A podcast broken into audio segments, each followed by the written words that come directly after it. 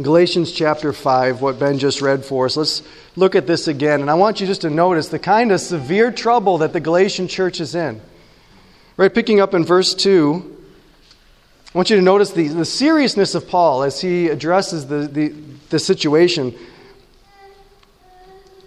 Look, I, Paul, say to you. You see the emphasis? Look, I, Paul, am saying to you. If you accept circumcision, what does he say? Christ will be of no advantage to you. I testify again. He's emphasizing this moment. I testify again to every man who accepts circumcision, he's obligated to keep the whole law. You are severed from Christ. How would you like your pastor to sit down and look you in the eye and say, You are severed from Christ? You who would be justified by the law, you have fallen away from grace. For through the Spirit by faith we ourselves eagerly wait for the hope of righteousness. For in Christ Jesus neither circumcision or uncircumcision counts for anything, but only faith working through love. You were running well. We did have a good church thing going. You were running well. Who hindered you from obeying the truth? Who hindered you from obeying the truth? That's really our, our question this morning. This persuasion, this whatever it is that's happening in Galatians, he says it's not from Jesus, it's not from him who calls you. A little leaven leavens the whole lump. And I have confidence in the Lord, though, that you will take no other view, and the one who is troubling you will bear the penalty, whoever he is. Now look down to verse 15. One of the consequences of this for the community there, he says, If you bite and devour one another, watch out that you are not consumed by one another. The church there is in danger, the Galatian church is in danger of being consumed by internal troubles. They're in danger of being consumed, devoured, eaten up by internal troubles. The beautiful new creation community of Jesus that Paul is serving, that is emerging into the world here, a community driven by the Spirit, expressed in faith working itself out in love, love specifically across all normal social cultural divisions across Jew Greek divisions, slave free divisions, male female divisions, across all those divisions, the love of the Spirit is being poured out in this beautiful new creation community, and it is at risk, it is imperiled because of what is going on, because of this question Who has hindered you from obeying the truth? The book of Galatians is the first time that Paul deals with something that is going to be a problem throughout his entire life and ministry in every church he plants and goes to. And I can get a little excited about this subject, but I really want just this morning to be about observing, observing initially at least, what is the primary destructive force in all of the beautiful new creations that Paul planted and serves. The primary destructive force across the entire New Testament that we have. You might think, well, what's the primary destructive force? Oh, Satan. Oh, lies. Oh, the devil. What he's doing. Okay. But specifically, this thing that we're going to look at. Because it is a problem that we face as well this morning. Look with me back at Galatians chapter 1, verse 7. This is the first place he names this pressure, this power, this force that is infecting the Galatian churches and will infect almost every place that we know Paul goes and serves. He says here in chapter 1, verse 7 not that there is another gospel, but there are some people who are troubling you. We've called these people before the troublers. And why we're talking about them this week is because last week we were in Galatians chapter 2, and we saw them there in verse 4. Look with me now at Galatians 2 4. Here, Paul calls them, he says, Yet because of false brothers secretly brought in. False brothers who slipped in to spy out our freedom we have in Christ so they might bring us into slavery. Brothers, false, distorting the gospel, slipping in secretly, trying to judge us and bring us back into slavery away from the freedom we have in Christ. Sociologists uh, have coined a word for this sort of person in the modern world, and I think it applies to what we see here in the New Testament as well conflict entrepreneurs. Have you heard this expression? I thought this is very appropriate. This is what we're talking about this morning. Conflict entrepreneurs. These are people who generate personal advantages, whether it be some sort of a sense of influence or even some measure of income, by creating and sustaining conflicts. They come into social groups, communities, and they create and sustain conflicts to their advantage. And these are a perennial problem in Paul's ministry. They, are you know, you could say effectively they're the only problem that he faces. He faces them everywhere he goes. In Corinth, now, Corinth is noteworthy for its divisiveness, right? We're not gonna, I'm not going to chase all of this out. I'm just giving you a sampling of passages where Paul addresses this subject across his life, across uh, all of his different ministry locations. But here in Corinth, he says to the Corinthian church, I appeal to you by the name of our Lord Jesus Christ, that all of you agree that there be no divisions among you, but that you be united in the same mind and the same judgment. For it's been reported to me that there's quarreling among you. We come to find out later in the Corinthian letters that there's these super apostles who are coming in. And they're saying, Paul's nobody, we're somebody, we got what you need to hear, listen to us. And they're conflict entrepreneurs generating influence and income for themselves in Corinth to the detriment, to the destruction potentially of this church. Towards the end of Paul's life, as he kind of gets into the mentoring mode, he's got Timothy, he's got Titus. He says things to Timothy in both, both both 1st and 2nd Timothy, but what he says to Titus here is very pointed. And I want to I wanna couch it in not just the, the pointy part, but all that he's saying to Titus in this context. He says, uh, This saying is trustworthy, the gospel he just got done describing, and I want you to insist on these things, so that those who have believed in God may be careful to devote themselves to good works. These things are excellent and profitable for people. But avoid foolish controversies. Have you ever known church people to get wrapped up in foolish con? Not, not really in our experience, but uh, this used to happen. Dissensions, genealogies, quarrels about the law, for they are unprofitable and worthless. Have you ever known Christians who get so wrapped around stuff and their Christian life is just, what is it? As for a person who stirs up division, a conflict entrepreneur, after warning him once and then twice, have nothing more to do with that person. This is Paul's counsel to pastors in training. You're going to meet these people. After you give them one or two warnings, get rid of them. Don't have anything more to do. Oh, that's harsh, Paul. No, no, no. He's seen what happens. We're going to read a little bit of an extended passage here in Romans. He writes uh, his magisterial letter to the Roman church with chapter after chapter of glorious and wonderful, deep, mysterious theology all really pointing to get to this place where he's trying to lay out for them how the beautiful new creation community is supposed to live together. Let me lay out all of this theology and doctrine so that, so that you guys can quit fighting. Here's the issue in Romans 14. He says, Who are you to pass judgment on the servant of another? It's before his own master he stands or falls. We already, I want to read all of these things for us so you can get a sense, even though we're not going to delve into it, of how the conflict entrepreneurs work through judgment, divisions.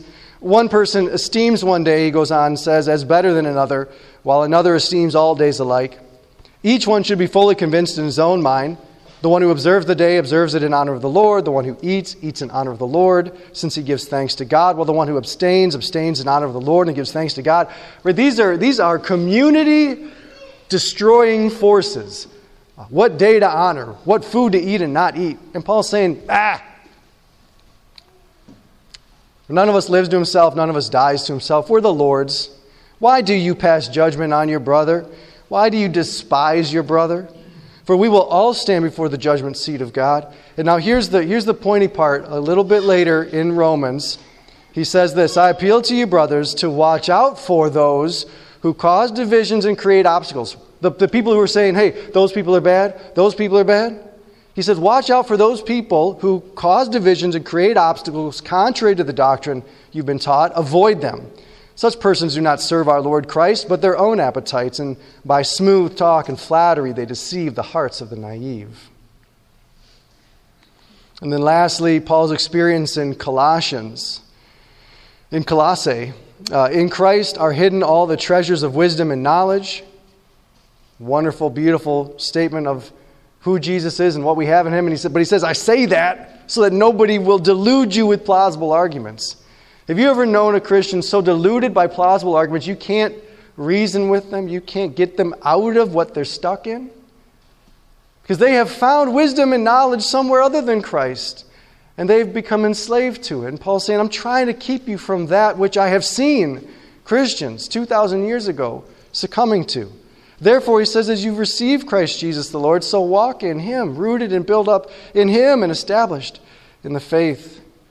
And see to it that no one takes you captive by philosophy and empty deceit according to human tradition. And we're going to come back to this line right here. I want you to, I want you to uh, underline this in your minds. Therefore, let no one pass judgment on you.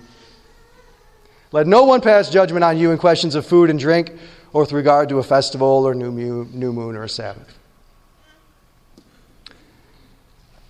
My favorite one of these uh, moments in Paul's letters and Paul's writings is actually by the pen of Luke, where Paul in Acts 20, towards the end of his life, towards the end of his uh, ministry life, he gathers the Ephesian elders, the church of Ephesus, he gather the, gathers them together to give them one final warning. And he says, I know that after my departure, savage wolves will come in among you, not sparing the flock. And from among your own selves will arise men speaking twisted things to draw away the disciples after them. Therefore, be alert. He says, I know what's going to happen. It happened in Galatia, it happened in Ephesus, it happened in Colossae, it happened in Corinth, it happened in Thessalonica, it happened in Rome, I saw it in Antioch, I saw it in Jerusalem. I know what's going to happen. I know what's going to happen. You know, one of the main reasons we have the letters of Paul is because of the troubles the conflict entrepreneurs are causing in these churches because of their success at causing divisions in churches, right? And, and just, do we need a moment to lament? How many times have you seen churches divided over things that you go, I don't think that's on the entrance exam to heaven? We're wrecking the witness of Christ. We're, we're, we're, just, we're, we're ruining people's faith. I mean, how many times, how many people do you know who are like, I love Jesus, I don't want to go back to a church again? I read my Bible. I don't want to go back to a church again. Sidebar. You think about the parable of the sower. Jesus' parable, uh, the sower is going out and he's sowing the kingdom word, right, to produce the kingdom in this world. And there's all of these different negative, powerful forces, right? The, the birds of the air, which uh, symbolize satanic intervention of some kind, and, and the, the stony ground, which is uh, uh, the cares of the world, the deceitfulness of riches, the weeds, it's, it's, persecution and tribulations. And we tend to think of these things as being, oh, watch out for these ideas or these lies or these pressures on your life coming from the world. But what we actually see in the New Testament, where they actually come from, is people. It's not just you in the world, you and, and the internet, you and your, you know, your books. It's people there who are trying to lead us astray. And they're not just after us, they're after the kingdom work of Christ in this world. They're after ruining the beautiful new creation communities. I'm trying this morning, especially to, uh, I want you to know, I'm not, I'm not trying to scold you. I feel like Paul does in Galatians 5.10 where he says, uh, I have confidence in you in the Lord. I'm, not, I'm not scolding us, but, I, but this is a very important thing to pause and, and to be aware of for our protection. You know, as a community, uh, as a church community grows, there's going to be a lot of moments for us to be frustrated, to have miscommunication, to get our feelings hurt. And then, because we're also holy and spiritual, we're going to spiritualize all those things. And these conflicts are going to become more and more possible, and divisions are going to become more and more of a possibility. So, I want to lay this down right now because Paul is talking about this in Galatians, but also because it's appropriate for our church. Now, we could spend a lot of time analyzing these conflict entrepreneurs, but let's just start with this uh, briefly here. What is their motive, right? Why are they doing this? And I want to just, just pause and reflect and encourage you to be savvy about this that their stated motive is not their real motive. Right? This, obviously, right? Bad guys never say, like, oh, I'm here to hurt, mess you up, you know, like, I'm here to destroy this church. You know, hey, Pastor, can I meet with you? I'd like to ruin your church. Um, that's not what they say, right? What they say, their stated motive, is what we hear in Acts 15.5, right before the Jerusalem Council, the context that Galatians is being written to address. One of the party of the Pharisees, a believer who's a Pharisee, stands up and says, It's necessary for the Gentiles to be circumcised and to, to keep the law of Moses in order to be saved. We're talking about saving the poor Gentiles here, right? Or Galatians 2:16, it's by the works of the law that they'll be justified. Paul, you're not giving them the whole truth. They're not going to be they're going to have a right relationship with God. Christian, do you have a right relationship with God? Just buy my book. It sounds really good. It sounds like I want to teach you about how to be a real Christian, a true, a true Christian. We all know those Christians. I want to teach you how to be a real Christian, a good Christian, a better Christian. I want you to know for sure. So there's all these ministers and ministries and writers and speakers and influencers presenting themselves, uh, which is pretty easy to do online, as a as godly examples, and they have serious biblical concerns. But look with me at chapter 4, verse 17, where we get what is their real motive. Galatians chapter 4, verse 17.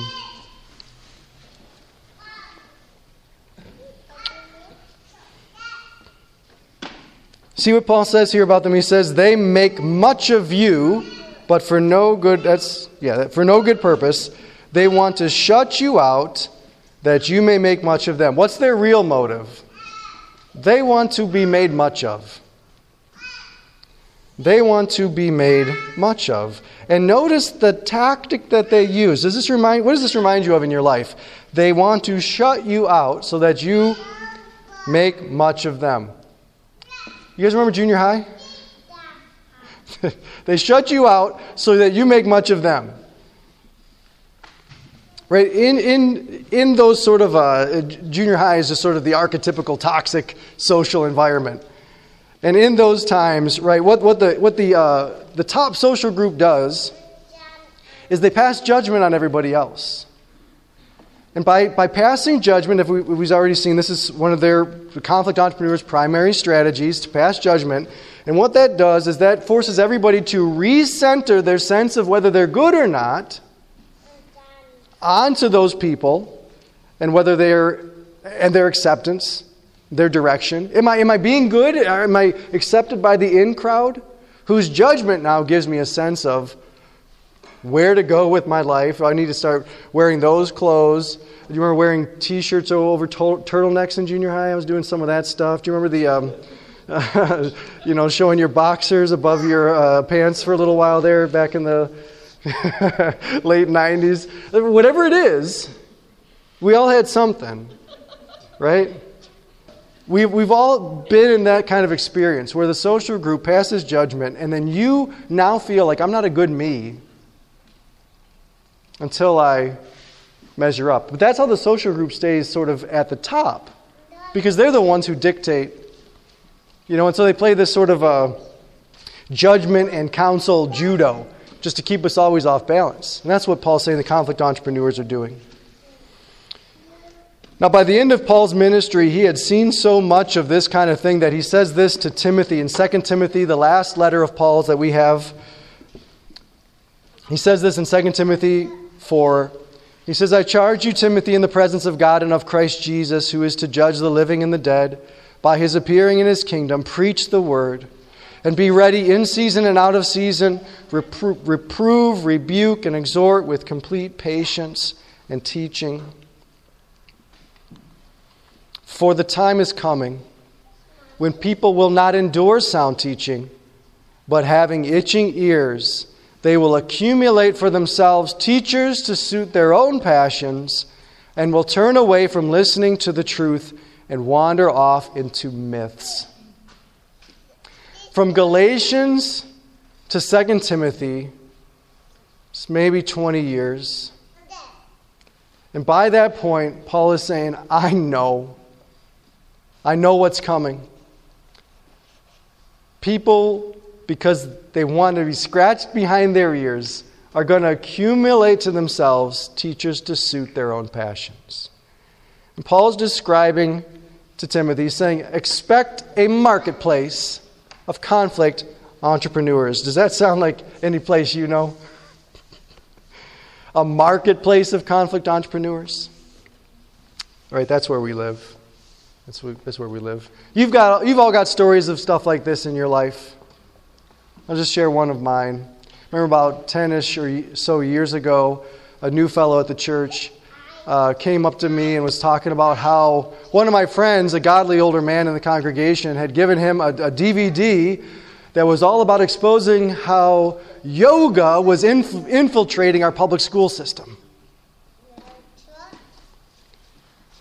And I was baffled because neither of these guys could probably touch their toes. So I don't know what they were worried about yoga for. But that was part of it, right? I was like, what, yoga? Public, like where? The gentleman didn't have children of his own, which, you know, concern for the youth is, is good and, and uh, the older members of our congregation. But he was, it's like, what, what schools in, in the state of Wisconsin are doing yoga? Like, I don't think, what, if that's a problem, I don't think it's a problem here. And, and I talked to my, my friend, this, this brother. So what's, well, you just, you know what happened. How did he get that? He was on some website. He had heard somebody talk about how this is the next great coming evil afflicting the church or something. And he got sucked into it, and then it was starting to spread. Next thing you know, we're at our business meeting, and somebody's saying we need to pass a resolution about yoga or something like that. Like, I, what does that have to do with what we're doing? You got stories like that? Unfortunately, for, for this brother, that, that impulse to, to be afflicted, to be uh, affected by conflict entrepreneurs grew in his life. I know pastors now, I think every pastor just about that I talk with says that there's people in their church who say, I can't come back to church anymore because I don't agree with, I, I know that I'm not going to be welcome because I don't agree on these issues or those subjects. So the church now be, has become, in many cases, a social group not just about Jesus, but about Jesus and. That's not what we want to be about. We want to be about, the, about Jesus only. Only. Not Jesus and. But there's a whole marketplace of conflict entrepreneurs. And in a society like ours, you know, founded on uh, Christian principles and sort of Christian ideologies, right? There are Christianish voices all over the place appealing to Christianish people who like to think of themselves as good Christians and want to be told how to make sure that they're good. And you know what? That's a good market. We're a good market. And because of this, we see uh, all different kinds of divisions theological divides. Now, this is the easiest space in which to inflame conflict between Christians because, rightfully so, we care about theology. But what can happen is when we wrongly elevate non essential truths, and then what do we do? We judge people who don't have what we have our opinion and then we divide from them. That's not good. It's good to have serious theological conversations. It's not good to judge and divide. There's political divisions. You know, one of the one of the great successes of secularism in the last hundred years is to convince all of us uh, that everything is political, that everything is somehow attached to politics. Now, the benefit of that for them is that then they can now address and dictate society through legislation. It's political, it's legislatable. But, friends, the truths that we're defined by and the, the life that we champion in this world cannot be legislated, and it cannot be defeated by legislation. It is unlegislatable. And no legislation can stop us. And yet, we have seen many Christians who participate in the conflicts of the world regarding politics and legislation, and many more who do so and feel that this makes them a good Christian. Remember, the, being told that you're a good Christian, that's a good market. Telling people they're good Christians. There's cultural divisions. You know, I mean, just fill in the blank here. Should you wear hats indoors? Should you talk about showing your boxer shorts in a sermon? I mean, all these kinds of. I think that was a joke. Did you get that part? Uh, all these kind of things, a little cultural divisions. You know, if you're above 70, you probably think, you know, people shouldn't be wearing hats inside. If you're below 30, 40, you're kind of like, eh, right? It's not a big deal. Uh, per, practical divisions, like, you know, should we have fog machines? Now, God put a fog machine in the temple back in Leviticus, but uh, should we have them in our churches? Did you, that was, that's funny, isn't it? Like, I, didn't, I just thought of that the other day. I was like, oh man, there's a fog machine in the temple. But, you know, we, we don't want fog machines in our church. That's a practical thing. Uh, that's, is that a big deal? I don't, I don't know. You know, personality things kind of grow into this territory, right? You meet somebody and oh, they're like the, they're kind of pushy. I don't like that they're pushy. They shouldn't be pushy, should they? It's wrong to be pushy. Don't don't you agree? what just happened there? It's wrong to be pushy, and I think don't you agree that they're too pushy? Let's talk to Pastor about it. There's all of these conflicts and divisions. We judge, we divide, we tribe up, and then we, we sit back smugly. Mm-hmm. Tell them, preacher. Now, I'm not against conflict. In fact, I, I personally I enjoy conflict. But uh, see, conflict is an unavoidable fact of life, whether you like it or not. Right? Sinners living in a community of, of sinners, uh, doing our darndest, which is different than our best, to glorify Jesus. Right? Uh, we're going to have conflicts. Conflicts are unavoidable, they're normal, and I would even suggest that they're healthy, where we need to talk about the things that we need to talk about. Um, one of my professors in college, uh, in seminary said, he pointed out, conflict is ground zero for the gospel.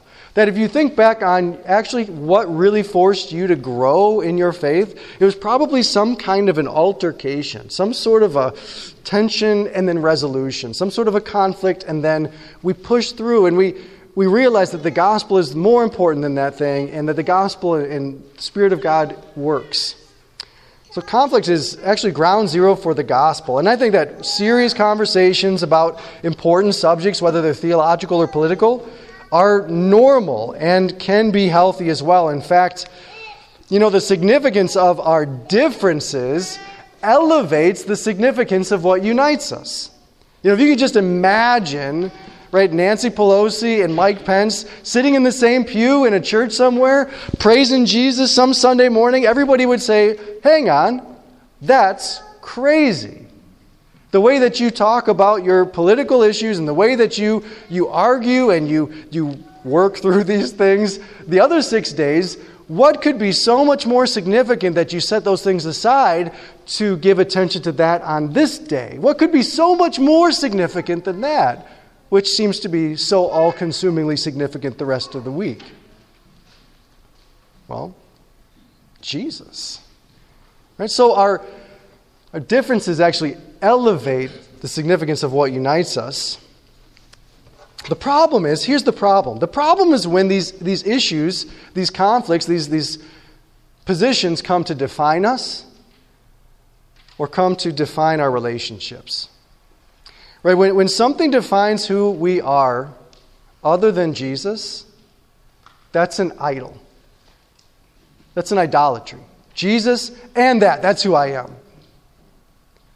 And if something defines our society other than Jesus, I hang out with people who are who Christian people and who, what? Fill in the blank. This, that. That's a heresy.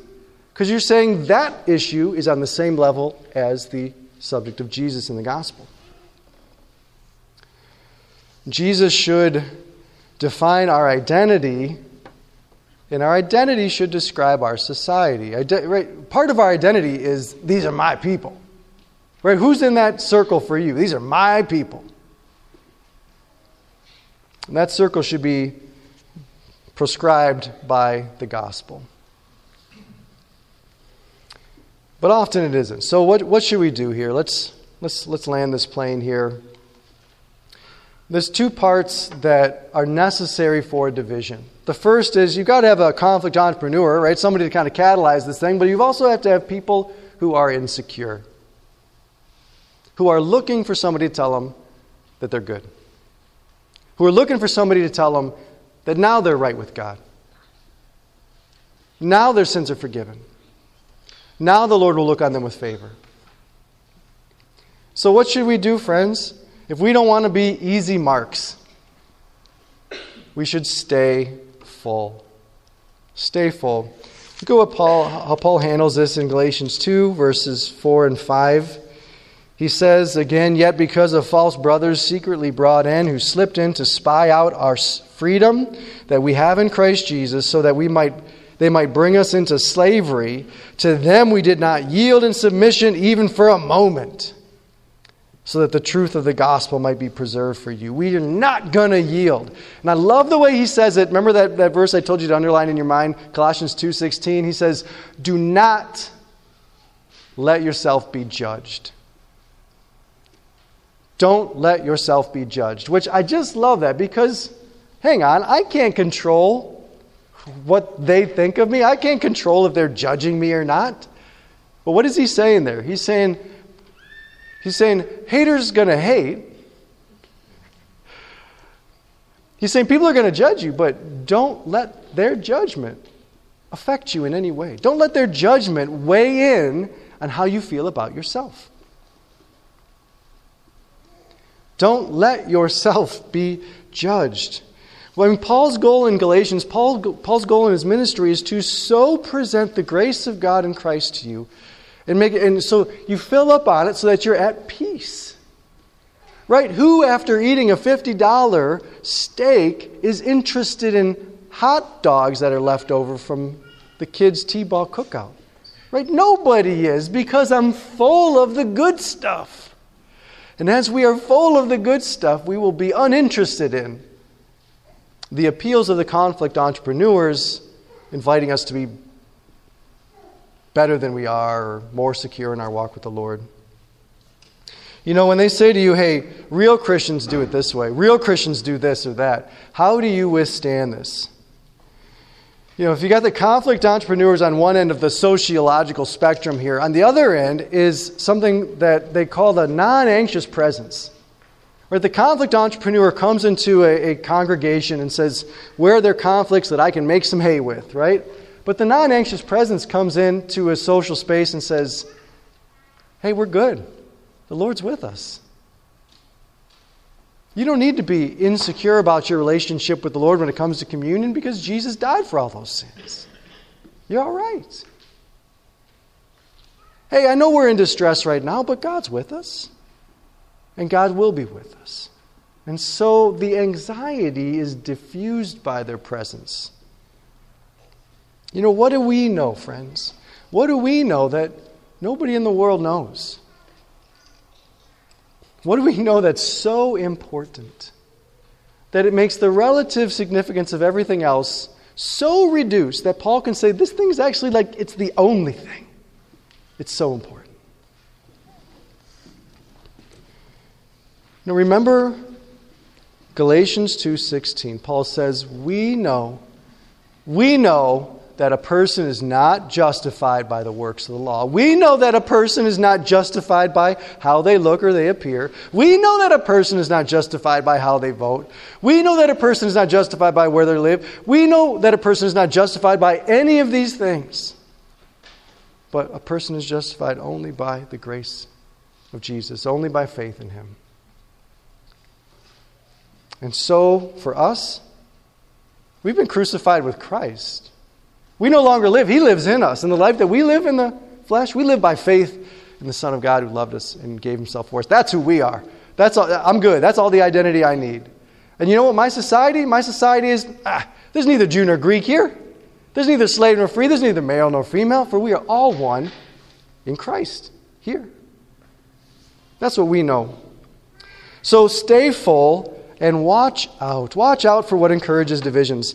Look with me, one, one, one more thing to look at here. Look at Galatians 5 again, and look at verse 9. A little leaven leavens the whole lump of dough. Does that remind you of anything? Do a little scan. Where's that, where does that go back to? Where did Paul get this image? He uses it a couple times. He uses it here, he uses it in Corinthians.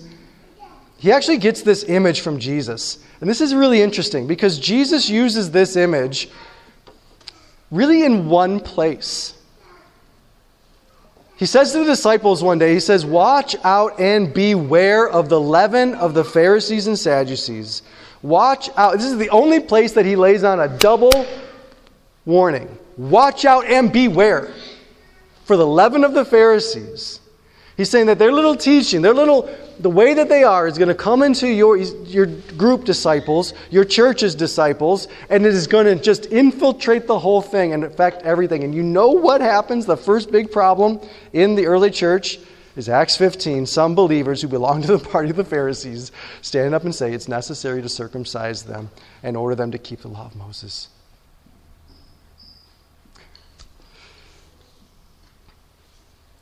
So Paul says, Watch out for those who cause divisions. Avoid them. Don't have anything to do with them. Don't tolerate them. Don't tolerate them in yourself. Don't tolerate them in your life. Don't tolerate it in your community. When Paul goes to the Corinthian church, this church of, of so many different class and societal divisions, he says, I decided to know only one thing Jesus Christ and Him crucified. I would suggest that for those of us living in a marketplace of conflict entrepreneurs, that we become really thickly, we become single issue humans.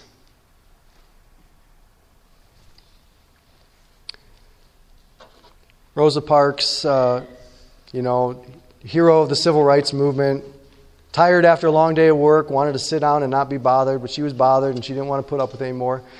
Five decades later, as she reflects on that experience and, and what she was just trying to achieve, in a sense, by speaking out for civil rights, she said, I want to be remembered as a person who wanted to be free and wanted other people also to be free. And I think the Apostle Paul would resonate that. When he says in chapter 2, verse 4, he says, They were trying to bring us into slavery. They were trying to steal the freedom we have in Christ and bring us into slavery again. Mm-mm. We didn't yield in submission for even a moment. And then he says in chapter 5, he says, For freedom, Christ has set us free. So stand firm and do not you submit. We didn't submit. I want to be free, and I want others to be free. So watch out. The conflict entrepreneurs say they love Jesus or say they love the Bible. They're going to elevate these issues to the point that they define us and define who we fellowship with and get along with. But that is a, distor- a distortion and denial of the gospel. And so the antidote, antidote, friends, is to elevate the gospel. That's it. Elevate the gospel. Let the gospel define who we are and what we care most about.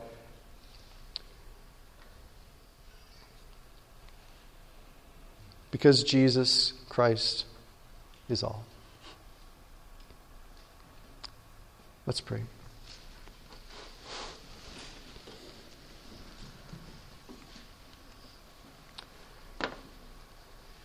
Heavenly Father, I pray that you would illumine in our lives now where conflict entrepreneurs may be at work. Illuminate ways in which the identity we have in Jesus Christ has been compromised by an over attachment to other issues or causes. Things that make us overly excited, things that make us overly upset, that don't have to do with the work that you are doing in this world. Lord, we want to be a church of Jesus people. And that doesn't mean we're going to be perfect or flawless. That doesn't mean we're always going to get along. It means we're going to have to work and we're going to have to rely on you. we're going to have to pray. We're going to have to hold each other accountable. We're going to have to we're going to have to be in this together. But Lord, what we want in the heart that you've given us here is to be a people of grace who work to extend the gospel of grace and to increase thanksgiving to you. So let that heart grow in every single one of us, and let everything that is in the way of that or slows it down or compromises it, let those things fall away. And sure, we can have our different viewpoints and we can have our different opinions. But we have one mind and one judgment and one passion together. So, Spirit, do this work we ask and pray. In Jesus' name, amen.